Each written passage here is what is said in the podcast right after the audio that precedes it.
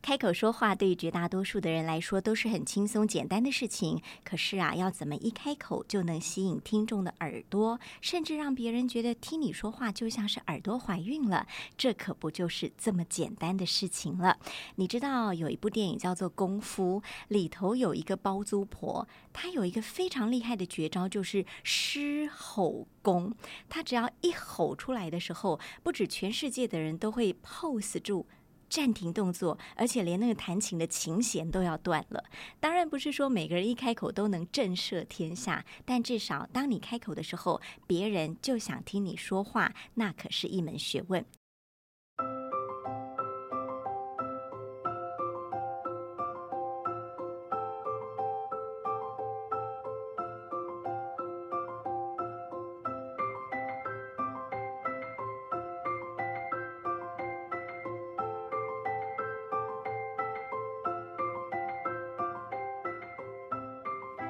大家好，欢迎收听由大爱新闻所制播的 Podcast《无噪驾驶》，我是陈竹琪。在今天一百种生活倡议单元，为您邀请到的是被称为亚洲激励达人，同时也是演讲高手的郑匡宇老师，来告诉你如何把话说进别人的心坎里。老师好，主持人好，各位听众朋友大家好。老师，我们都说起手式很重要啊。嗯假如我们的听众都不认识您，那您要怎么自我介绍，让他们一听就会觉得想要继续听我们今天的节目呢？这个起手式啊，我觉得在使用的时候，你还是要看看你的听众是谁，就你嗯现在人所身处的这个场合啊，是，还有听众到底是什么样一个组成。嗯那么像我自己有时候受邀去一些呃学校啊或者企业演讲的时候，我都会特别想办法找出我今天要讲的内容跟这个学校或者跟这个企业息息相关的一个主题。是这样子你一说出来的时候呢，大家就会立马想要注意听。有临近性，对对，有关临联近性性，啊、就会让他们呃特别的会想要聚精会神，因为你也知道啊，现在的人想要聚精会神不容易啊。嗯嗯嗯， 呃，我企业就不要讲，企业很多呃，他是真的有这个求知欲啊是来的，但是大学的学生就有非常多、哦，嗯他们就是摆出一副，哎，我今天就是来课堂上睡觉，哦，啊还有打电动，你不要烦我。 对，那或者面是招会我非来不可，，对对，所以像这样子的人呢，如果呃，我们作为讲者、分享者，你有自己觉得非常好的内容，是希望他们能够 get 到的话呢，那最好的方式就是想办法用一个很好的开场白，是，跟他们有关的开场白。啊哈，啊，来吸引他们的目光，然后再把你的内容带出来。所以我觉得所谓的这种起手式呢，呃最好也不要有一个你觉得一招半式就可以闯天下这样的想法，嗯。而是我们针对不同的族群，然后不同的场景来做出一些变化。嗯，老师，我刚刚听您讲话眉飞色舞，而且咬字字正腔圆，哈，声音表情非常的丰富，一看就是一个演讲高手。但这是您天生的吗？因为很多人会说，哦，我天生就不是吃这一行饭的。嗯嗯，很多人会因为这个概念或这个信念，就阻碍了自己的成长跟进步。我跟大家说，我在小时候的确，我觉得我的反应还蛮快的，但呢，就是一些小智小慧啊，就是比如说，呃，我们在课堂上，老师可能讲了一个什么事情，嗯那我就会联想到昨天电视剧有看到一个什么好，或者社会上发生一些好笑的事情，我就故意接一个嘴，哦，接个嘴之后，全班是会笑没错，但是老师就很讨厌我。 是这种小智小慧，因为当时的我，我认为如果老师把我点起来说：“哎，匡宇，那你就发表一下这个事情的看法。嗯我认为我没有办法在那个时候长篇大论说出一个道理来，是我只能够用这些很小的东西嗯来吸引大家注意，就就想红嘛，你知道，想哎，想让你的引起大家注意。所以我后来啊，能够在人前在台上能够说出一番道理来，能够讲从这个演讲比赛，比如说五分钟，到嗯后来做报告可能十五到三十分钟，到现在。每一次演讲两小时，甚至一整天的课程，是这其实一定是后天透过大量的练习嗯才能够得到的，绝对不可能是天生的。所以您是指天分一点点，但练习可能占了百分之八十以上。没错，好，那我们来说每个人在讲话，我们先从上台开始好了。嗯每个人上台就开始扭手啊、抖脚啊、捏指甲、啊、这种紧张，呃，怎么克服呢？这种紧张，我有两个方式是最快可以让大家克服的。第一个就是也回到我们前面说的这个概念的问题啊，就是你会觉得你在上台的时候，在上台之前这些生理的反应，比如说嗯心跳加速啊，或或者突想要然肚子痛、啊，你也对，你也对对对。那这些东西呢，你过去就会把它定义成认为说这就叫紧张。嗯，可你从今天开始呢，可以换一个方式来看待这一切，你就说哦这所有都是兴奋。哦， 我太兴奋了！我今天讲完我们这个 podcast 的，下次我就上人文讲堂，上完人文 讲堂，我就上美国的跟 NBC 什么的的节目。是，就你开始给自己这种无限的想象，重新定义生理的这些呃一些征兆的时候呢，哎，你不觉得你就瞬间哦，对这件事情讲话这件事情就开始有一点信心了吗？你是说自我催眠吗？嗯，除了自我催眠这个生理上的自我催眠，你把它重新定义之外，就是不要把它定义成紧张，而是定义成兴奋。嗯之外呢，我认为如果你觉得自己就是一个哦，可能嗯在人前会紧张啊，啊开口可能会说话说不好的人，嗯我觉得也没有关系啊。但是呢，你重新定义一下你自己这个人，又重新定义，你其实你还是可以做你自己，但是麻烦你平常做你自己就好。嗯，只要站在人前，站在台上，你就要重新定义你自己是一个演员。哦，哦，为什么这么说呢？是这样，大家看这个梁朝伟，如果你有看过梁朝伟一些专访哈，你就知道哦，这个人应该是一个蛮害羞的非人，常内向，内向害羞。他如果不是为了演戏哦，他一定是喜欢看书、听音乐啊，就不活在讲自己话的，对活在自己的世界里，是这样是子的人。可是你看、啊，这种人居然去演色戒，跟汤唯在世人面前演这种啪啪 啪，对不对？好，为什么他可以做到？因为嗯他就是一个演员呢、我演员站在台上，站在人前说，我就是要做出导演的要求，该有的样子就要有。所以，我嗯们也可以每个人把自己定义成一个演员。我平常当我自己，嗯但我明明知道在台上就是要那个样子，那我就是要做到那个样子。哦，于是你把自己当成是演员的时候，我就只是逢场作戏嘛，演有什么一关系下？对，演一下。可是我演不出来，我就是结巴，嗯我就是赘字很多，我就是脑筋一片空白。这个又要拉到你平常每天的练习了。嗯平常每天练习啊，有两个方向去做。第一个就是赶快给自己找到一个你非常喜欢的模范典型。嗯，我们现在呢，在网络上啊，透过网络你可以搜索到呃古今中外啊、嗯各种你觉得表现的非常好，在台上，不管是嗯论理有据也好啊，哦，不管是他讲话的这个抑扬顿挫啊，哦，或者是他跟听众互动这样的子方的式嗯方式，你非常喜欢，你就把它当成是你的标杆，学习的典范。你然就后看他，对，看他，然后每一次练习你要讲的内容的时候，你就想象你就是他，哦，去练习，照着他的方，要么是重复他说的先练习是，然后呢用自己的话把这些相同的主题给说出来，嗯或者把你自己想讲的主题用他的这种方式来带出来。这样子练习嗯这是所以一个开始是嗯模仿，一开始模仿，那很多人会觉得模仿会不会成为一个模仿猫啊，就跟别人一模一样啊？嗯我自己的经验，还有我看过这么多人，我的学生，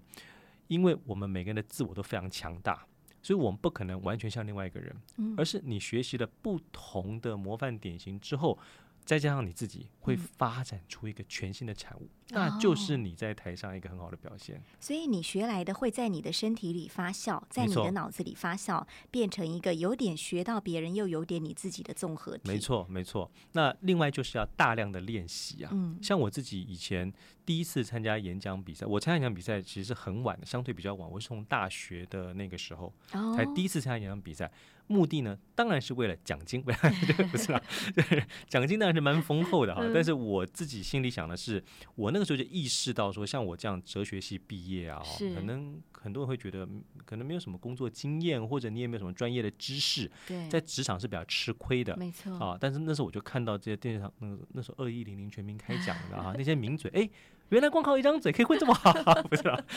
我知道这个口才在职场非常重要，所以我就对嗯刻意的训练自己。那刻意训练自己之外呢，一定要想办法去拿到一些演讲比赛的成绩，那对我就可以拿这个成绩在面试的时候，嗯让别人觉得，哎，这个人可能口条很好啊，哈，很有发展性啊，就可以给我骗到一个工作这为样。自己加分，对，为自己加分，为自己履历加分，想要好看一点。嗯所以我参加这些演讲比赛，哎，就参加演讲比赛呢，第一次就让我拿到一个第一名，哇，嗯那信心大增了，对吧？第二年又连续拿到第一名，而且你那个是很全国性的比赛，那是全国性的不可比不是赛小比赛，对不对？没错，没错但。是你为了这个比赛，应该是练习很久吧。嗯对我那时候为了这个比赛哦，哇，我它并不是现场抽签的，是嗯有五个题目，你自己选一个。那明明是一个你已经知道题目，你可以好好准备，你为什么不好好准备呢？哦所以我那时候除了把稿写完，把它背熟之外，我嗯真的是每天哦，呃，我会把它录进录音带里头来听，走路听、吃饭听、睡觉听、上厕所听，并且每天啊至少会抽半个小时的时间，我对着镜子练习。我这样子练习了大概一个哦半月吧。就您一直反复听自己讲的内容，是，并且对着镜子看声音、表情、看肢体动作对，，看我会不会有一些那种什么呃讲的不顺，或者是去抠鼻子啊、抓头啊发呀、那一嗯些不自觉或者是一些不自信的展现，嗯，都把它练习到位。那这样子的练习还有一个好处就是，我们真正在比赛的时候，通常啊这个五分钟的这种演讲，你你如果是四分半以上，它不会扣分；嗯，但是你如果什么四分半以前，对就，会扣分了。时间太短，但为什么有人会讲的太短呢？他嗯原本准备的是 OK 的啊，啊嗯，因为我们人在台上会紧张，紧张的时候你的语速会变快，是。唯有大量练习，你才能够确保你的时间是在掌握之内的。这就是我们说的倒背如流、滚瓜烂熟没了。错，没错。那现在的工具又更多更好了，现在手机就是摄影机嘛，嗯你直接这样子录下来，回头看的时候就会发现自己在讲话的时候，你如果有一些嗯啊哦，啊、诶这真的很嘿多哎人呢，很多人，那非常多台湾啊、特别是女孩子哈，嗯男生也有不少，但女孩子更多，就是喜欢讲完之后，对对嗯，自己说自己对，然 后呃，然后呃，对所以那个因为那没个 错没错，一紧张的时候就开始语无伦次哦。嗯那这些东西呢，其实你透过回放回头看的时候，你有意识到哦，原来我的这种诶哦，然嗯后过多的时候，你下一次再练习就会又减少两三个，是再下这年又减少两三个，到最后啊，如果你自己的练习里头出现一到两个，反而大家听起来是比较自口语然化、的比较自然的。是，因为我们都知道，很多呃现代的演讲，大家不希望这个台上的人好像讲话完全没有任何的赘字，毫无瑕疵也毫有无点瑕怪，疵的就觉得有距离感了，嗯嗯觉得嗯是你好像刻意背的，嗯，这样子反而会降低 你的这种可亲近性。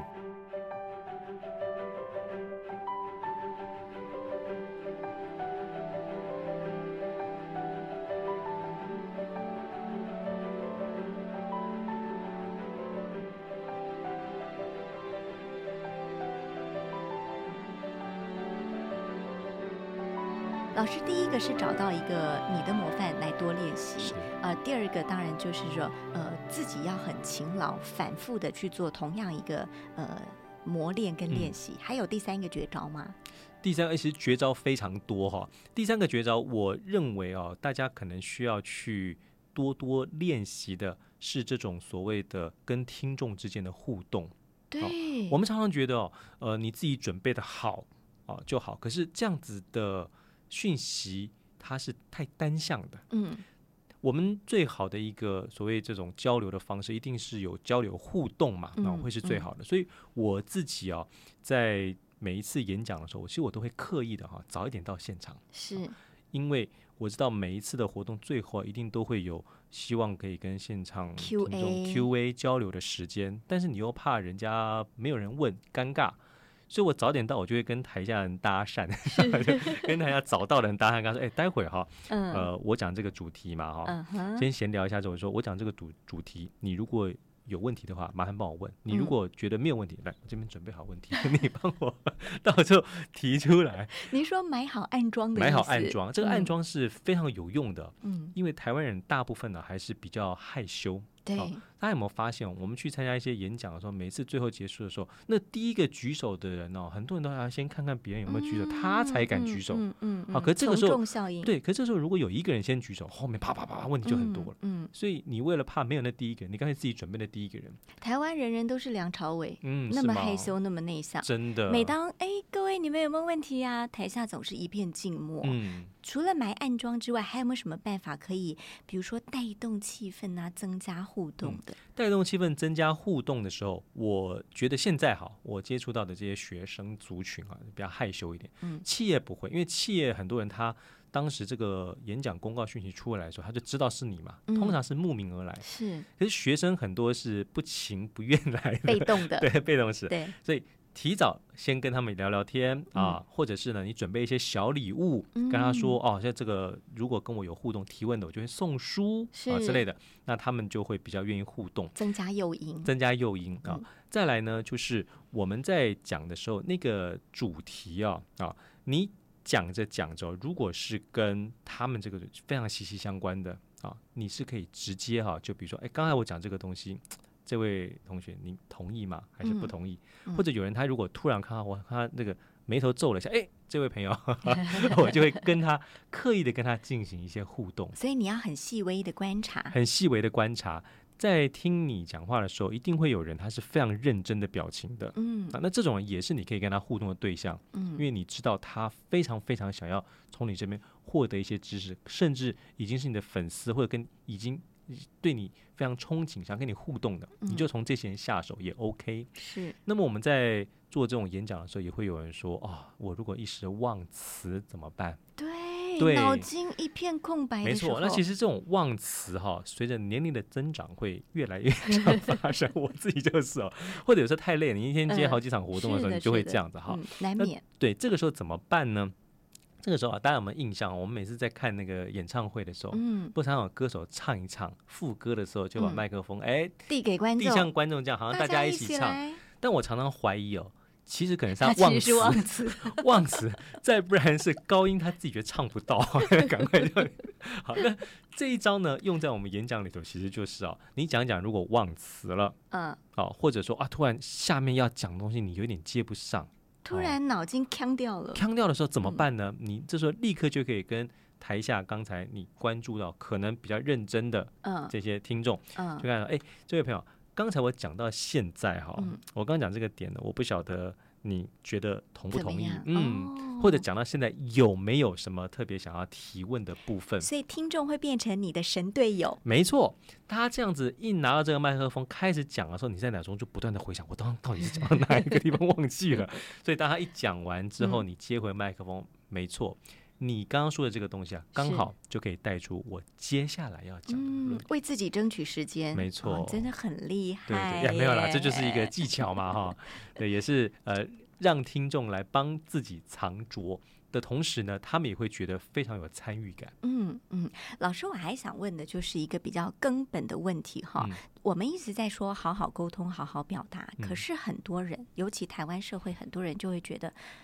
我就是不喜欢沟通，我嗯就是不喜欢讲话，我默默的做，主管总会看到我的亮点的。嗯。呃，您会建议这样的一个思维哲学吗？我觉得除了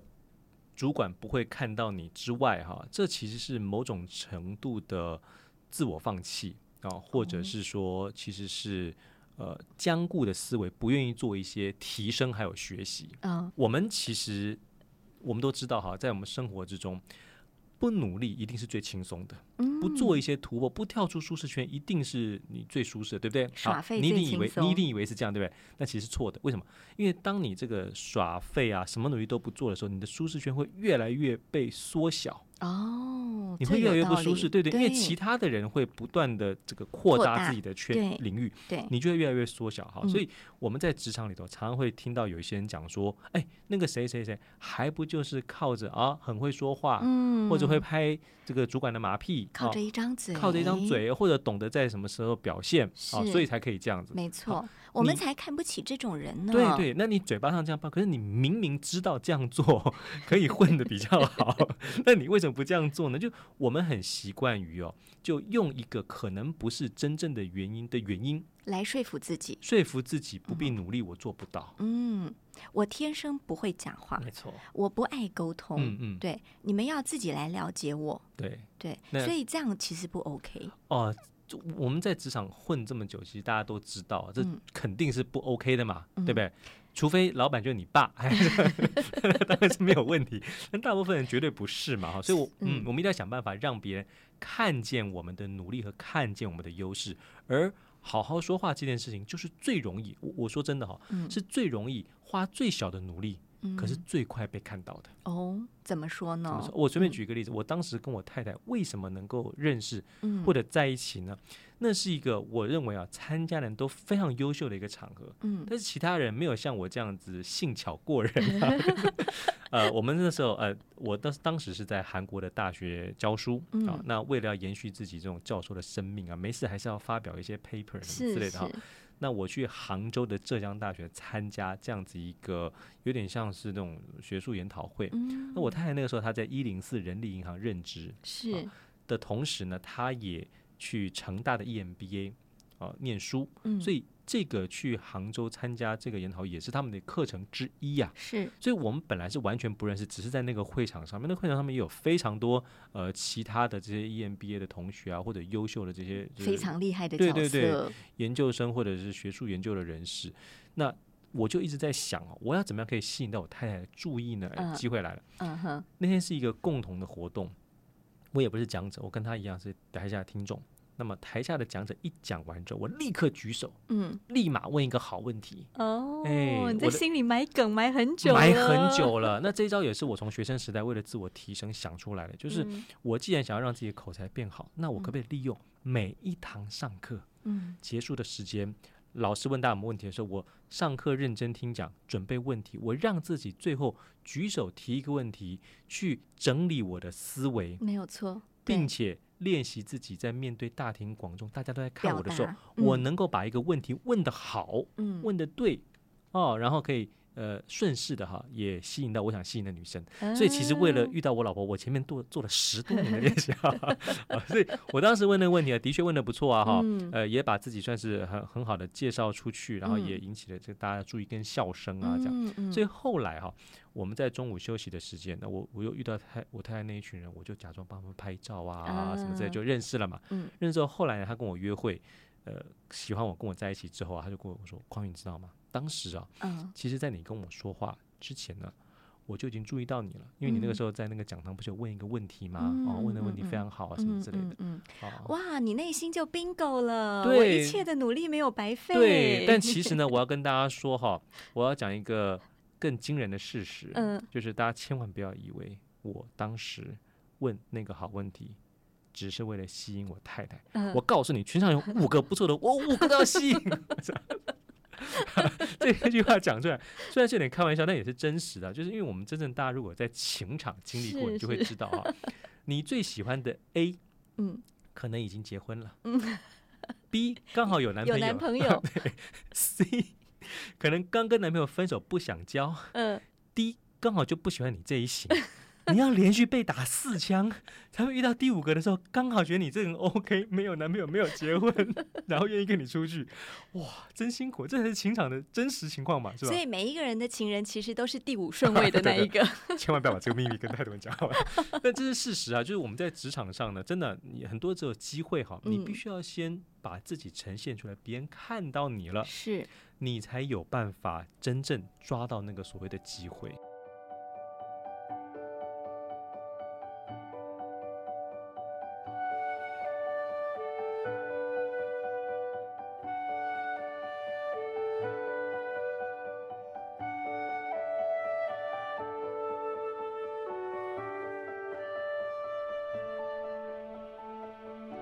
所以，不管你是职场上的哪一个角色，或你在现在人生中到了什么样的阶段，学会好好表达自己的想法，好好沟通，好好说话都是很重要的。是的，那您觉得，当我们在跟人家沟通的时候，到底是单刀直入，马上讲重点好，还是我起承转合，慢慢酝酿，慢慢嗯铺陈？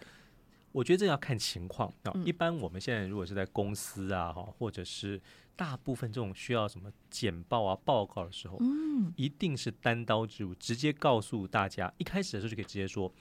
针对这个案子，嗯，我认为我们应该要这么做，就是你提出你的结论。嗯，重点摆前面，重点摆前面，嗯接下来再说我为什么提出这个结论，原因是因为是再讲原因，哦，然后并且呢，在讲原因的同时呢，提出支持你说这个理由的做法。很多人他没有办法去可能透过查资料啊，哦嗯或者我们公司过去的一些时机啊什么之类的来证明这件事情，他只会说是我觉得是这样，我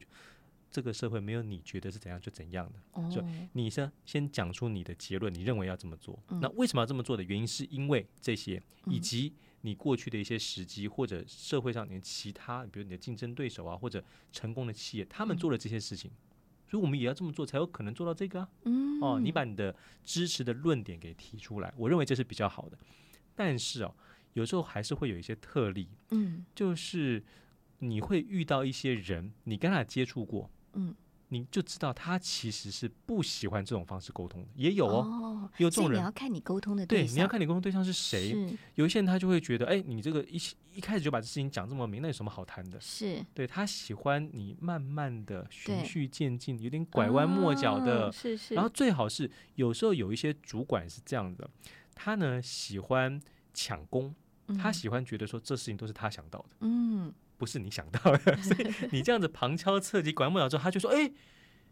你让我想到这事情可以这么做，其实是对你希望这么做，没但你错引导让他觉得这这这是他想到的。”是是对，是，所以我觉得还是要看情况，有看时候对象就对了看对嗯哈，因为有些人一百名的跟你坐下来就说来讲重点，嗯，对对，没错，那有些人是你一开始就讲重点，他会觉得太赤裸裸了，是所以要看你沟通的对象没以及错你有多少沟通时间。是的，老师，您刚刚提到我们去简报。嗯，我们常常看到人家在演讲的时候，或者对大众说话的时候，他有一个 PPT。是那这时候，不管他自己控制，或者他请别人控制，会有人习惯性的说：“来，下一页，嗯呃，下一页，呃，这应该是个干扰吧？嗯，我个人觉得这是一个很大的干扰。可是有时候，呃，不得不如此的原因，是因为在某些场合，因为这个器材的问题，控制的人不是你啊，嗯没所以错，会有另外一个人。那另外一哦个人如果跟你不是那么熟悉的话，嗯，啊他不会知道你在这个地方是想要下一页的，所以你就必须要跟他说下一页。是可是如果说完全是你自己可以控的时候，我认为一个好的讲者的修为哦，应该是要练习到你是根本不需要 PPT，嗯，你就可以持续的讲下去的。哦，所以说你在换页的时候，也不用自己看说下一 页，这样有点怪吧？你就直接讲到下一页，最好是可以这样子无缝接轨的一哈、气呵成的一，气呵成的下去。所以最好的呈现方式，其实还是你在家里透过大量的练习，嗯，像行云流水的时候，讲着讲着就自动到下一页。自己默默的按了遥控器，对，听众还没发现已经下一页了，或者是有时候我们在演讲的时候，在台上会有一些意外，嗯，这个机器可能根本就不好好的 受你控制，那可不能好使那了，不好使，可能突然没电了什么之类的。嗯嗯那么你有没有办法能够嗯在没有任何 PPT 的情况底下，依然能够把你今天要讲的重点全部说出来？我记得您有一次主持一个活动，然后现场好像不断的有奇怪的嗯风声啊，对呼呼呼呼。没错那，个时候你怎么应变？其实那是一个很大的干扰。对，非常大的干扰，而且还好这个干扰呢，它是在这个活动最后啊，差不多十分钟。那个时候嗯，我作为整个活动的司仪啊，嗯，呃，是台上呢大概有四到五位，他们在进行座谈。那座嗯谈完了之后呢，我再做 ending。可是没想到在最后他们这个五到十分钟左右的时间呢、音响这边一直出现嗯，